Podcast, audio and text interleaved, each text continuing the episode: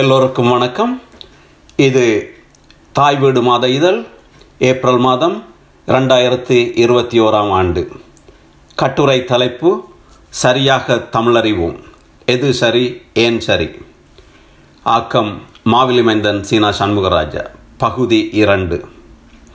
உலக மொழிகளின் தாய்மொழி என்று கூறப்படும் நமது தாய்மொழியாம் தமிழ்மொழி கால வெள்ளத்தில் எதிர்நீச்சல் போட்டு மேன்மேலும் இளமை பொலிந்து இன்றும் வாழும் மொழியாக நிலை பெற்று வருகிறது. இம்மொழியின் இருப்பை என்றென்றும் நிலைநிறுத்துவதற்கு அதனை நாங்கள் சரியாக பேசுவதையும் எழுதுவதையும் உறுதி செய்ய வேண்டியது எமது கடமையாகும். மார்ச் மாத தாய் வீடு இதழில் இக்கட்டுரையின் பகுதி 1ல் ஐகாரம், ஔகாரம் ஆகிய எழுத்துகளின் சரியான பயன்பாடுகள் பற்றியும், குறிப்பிட்ட சில எழுத்துகளின் சரியான ஒலிப்பு முறைகள் பற்றியும், பிறமொழி சொற்கள் தமிழில் எப்படி சரியாக பயன்படுத்தப்பட வேண்டும் என்பது பற்றியும் எழுதியிருந்தேன். இக்கட்டுரை தொடரின் இரண்டாவது பகுதியில் தமிழ் எழுத்திலும் பேச்சிலும் பொதுவாக பலரும் தவறிழைக்கக்கூடிய மயங்கொலி சொற்கள் பற்றியும் கள் என்னும் பன்மை விகுதி பற்றியும் தெளிவாக்க விரும்புகிறேன். மயங்கொலி சொற்கள்: தமிழில் கிட்டத்தட்ட ஒரே மாதிரியான ஒலிப்பினை கொண்ட சில எழுத்துகள் இருப்பதை நாம் அறிவோம். இவ்வகையான சொற்கள் ஒலிப்பின் போது நுண்ணிய வேறுபாடுகளை கொண்டிருப்பதால் எது சரி எது பிழை என்று தெரியாத மயக்கத்தில் பலரும் பிழையான எழுத்துக்களை சொற்களில் எழுதுவதும் உச்சரிப்பதும் பொதுவாக நிகழ்கிறது.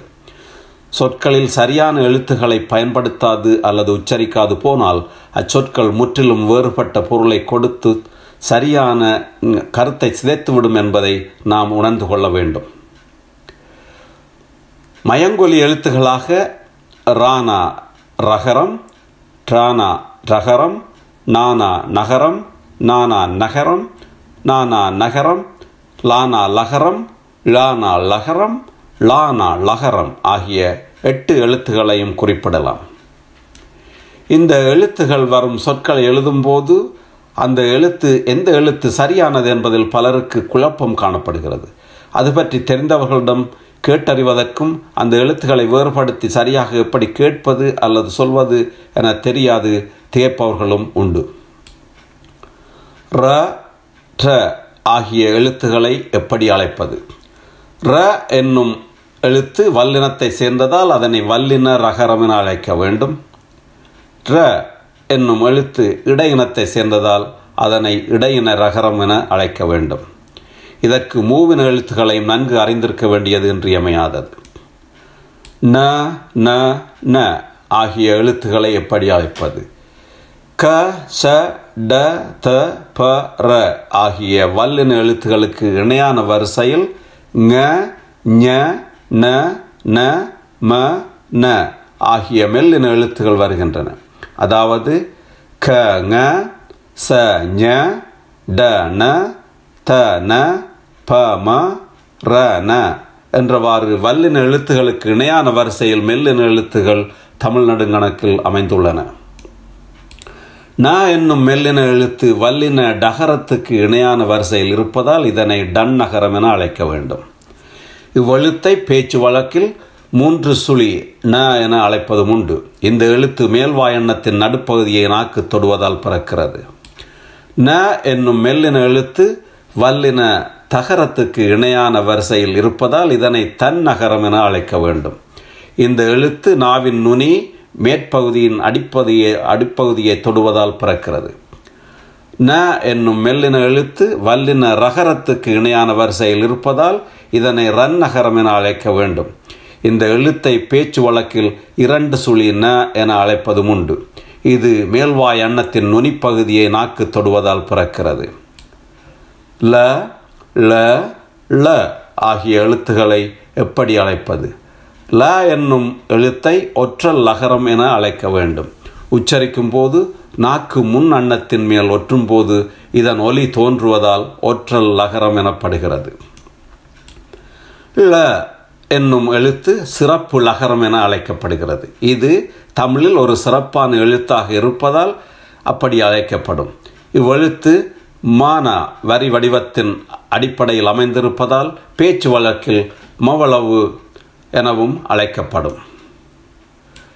ல என்னும் எழுத்தை வருடல் லகரத்தில் வருடல் லகரம் என அழைக்க வேண்டும். உச்சரிக்கும் போது நாக்கு நடு அன்னத்தை வருடி வருவதால் வருடல் லகரம் எனப்படுகிறது. இவ்வெழுத்து பொது லகரம் எனவும் அழைக்கப்படும். இதனை அதன் வரி வடிவத்தின் அடிப்படையில் பேச்சு வழக்கில் கொம்பு ல எனவும் அழைப்பார்கள். லகர லகர லகர எழுத்துகள் தற்காலத்தில் மிகவும் மோசமாக எழுதப்படுகின்ற உச்சரிக்கப்படுகின்ற நிலை காணப்படுகிறது. தமிழ் ஆசிரியர்கள், மேடை பேச்சாளர்கள், ஊடக அறிவிப்பாளர்கள் போன்றோர் இதில் மிகுந்த கவனம் செலுத்த வேண்டியது மிகவும் அவசியம். எழுதும் போதும் மிகவும் கவனம் எடுத்து எழுத வேண்டும். மாற்றி எழுதிவிட்டால் பொருள் முற்றிலுமாக வேறுபட்டுவிடும். எடுத்துக்காட்டாக கட்டுரைகளிலும் கவிதைகளிலும் எனது கண்ணில் பட்ட ஒரு சிலவற்றை இங்கே தருகின்றேன். ஒலித்து விளையாடினான் சிறப்பு லகரம் போட்டு எழுதியிருக்கிறார்கள். இது ஒலித்து விளையாடினான் என வர வேண்டும். ஒலித்தல் சிறப்பு லகரம் வரும். ஒலித்தல் அழித்தல் என்ற பொருள் வரும். பொது லகரம் வரும். ஒலித்தல் மறைத்தல் பதுங்குதல் என்று பொருள்படும். பேச விளைவோர் தொடர்பு கொள்ளுங்கள். இதில் பொது லகரம் வந்துள்ளது. இது பேச விளைவோர் என சிறப்பு லகரத்துடன் வர வேண்டும். விளைதல் என்பது பயிர் விளைதல், உண்டாதல். விளைதல் என்பது விரும்புதல். நாட்டை ஆள்வோர் சிறப்பு லகரம் வந்திருக்கிறது.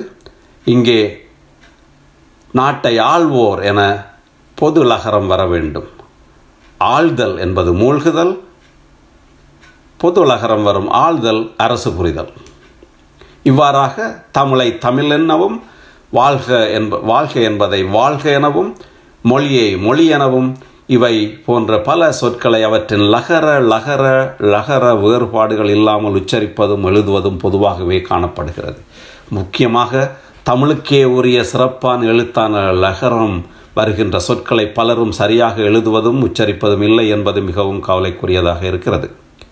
தமிழாசிரியர்கள் மாணவர்களுக்கு இவற்றின் சரியான ஒலிப்பு முறை பயிற்சிகளை செய்ய பழக்குவது மிகவும் இன்றியமையாதது.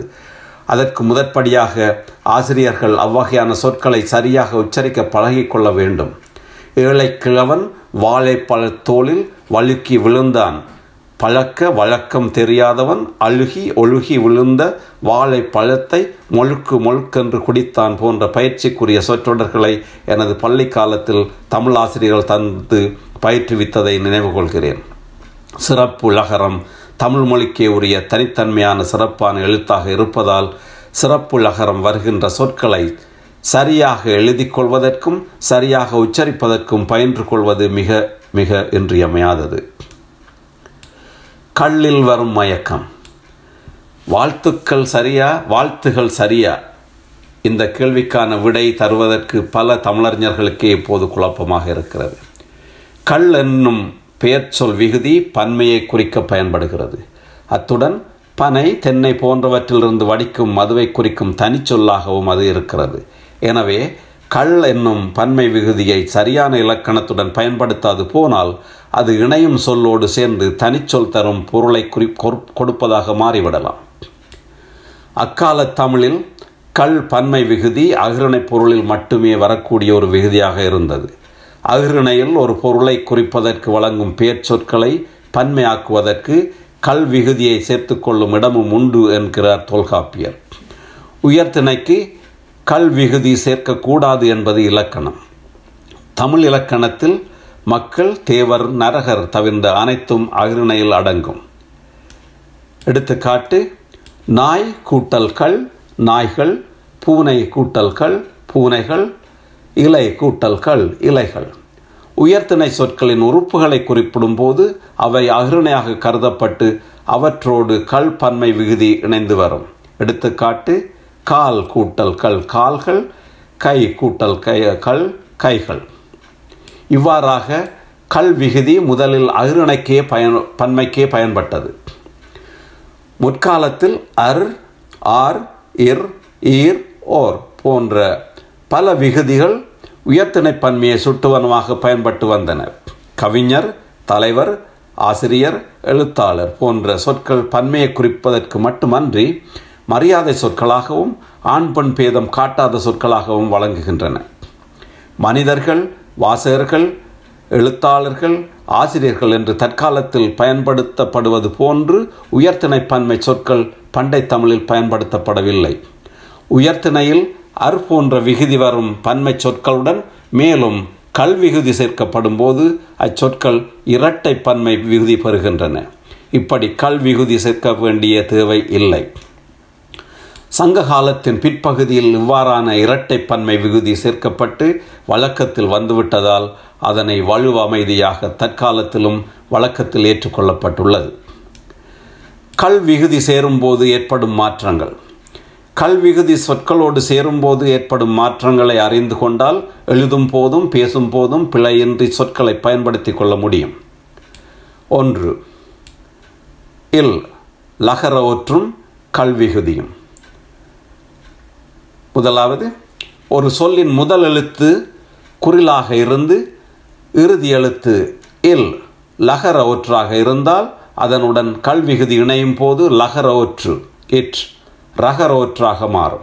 எடுத்துக்காட்டு, சொல் கூட்டல் இல் சொற்கள், பல் கூட்டல் கல் பற்கள்.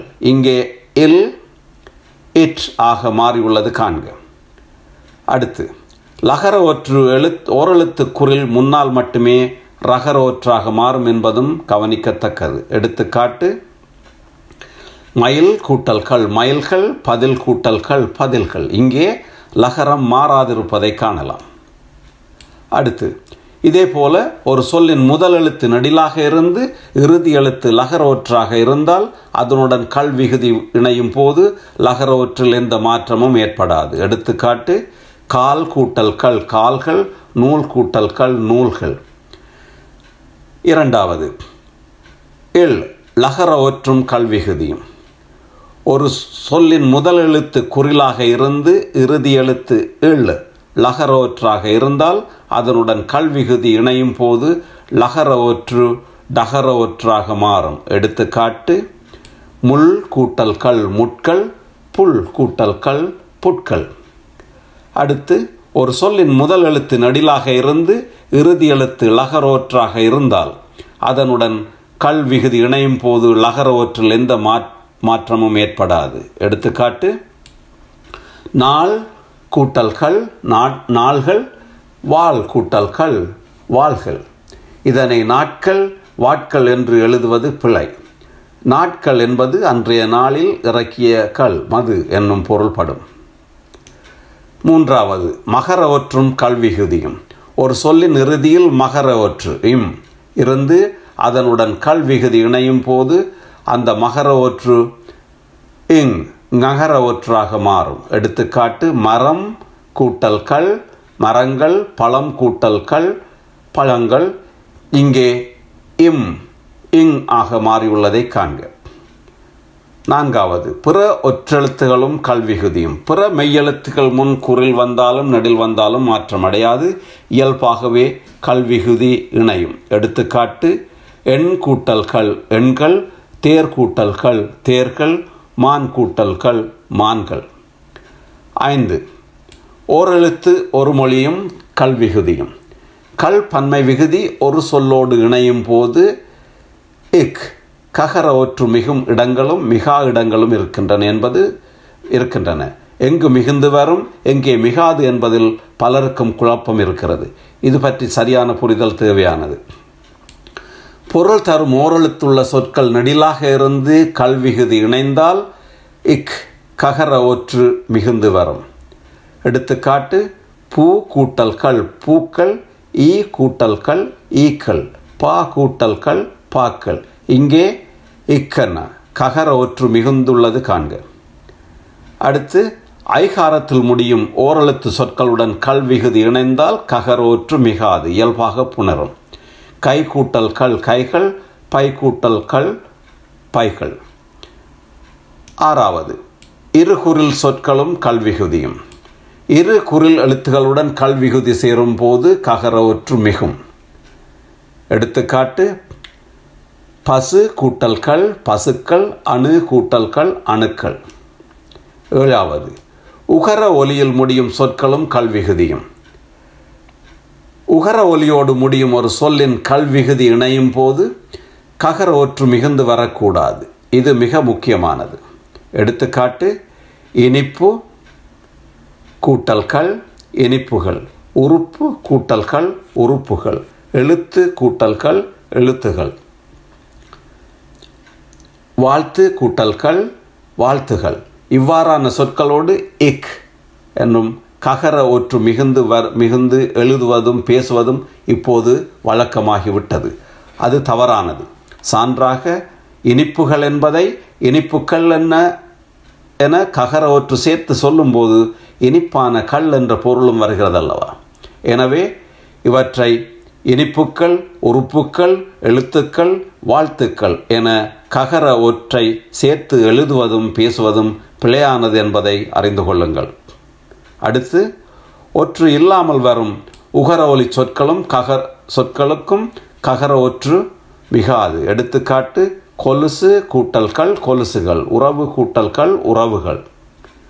அடுத்து ஓரெழுத்தோ ஈரெழுத்தோ பல எழுத்தோ அவற்றில் ஊ வரும்போது ககர ஒற்று மிகாது, இயல்பாக புணரும். எடுத்துக்காட்டு தீவு கூட்டல்கள் தீவுகள், ஆய்வு கூட்டல்கள் ஆய்வுகள், கதவு கூட்டல்கள் கதவுகள்.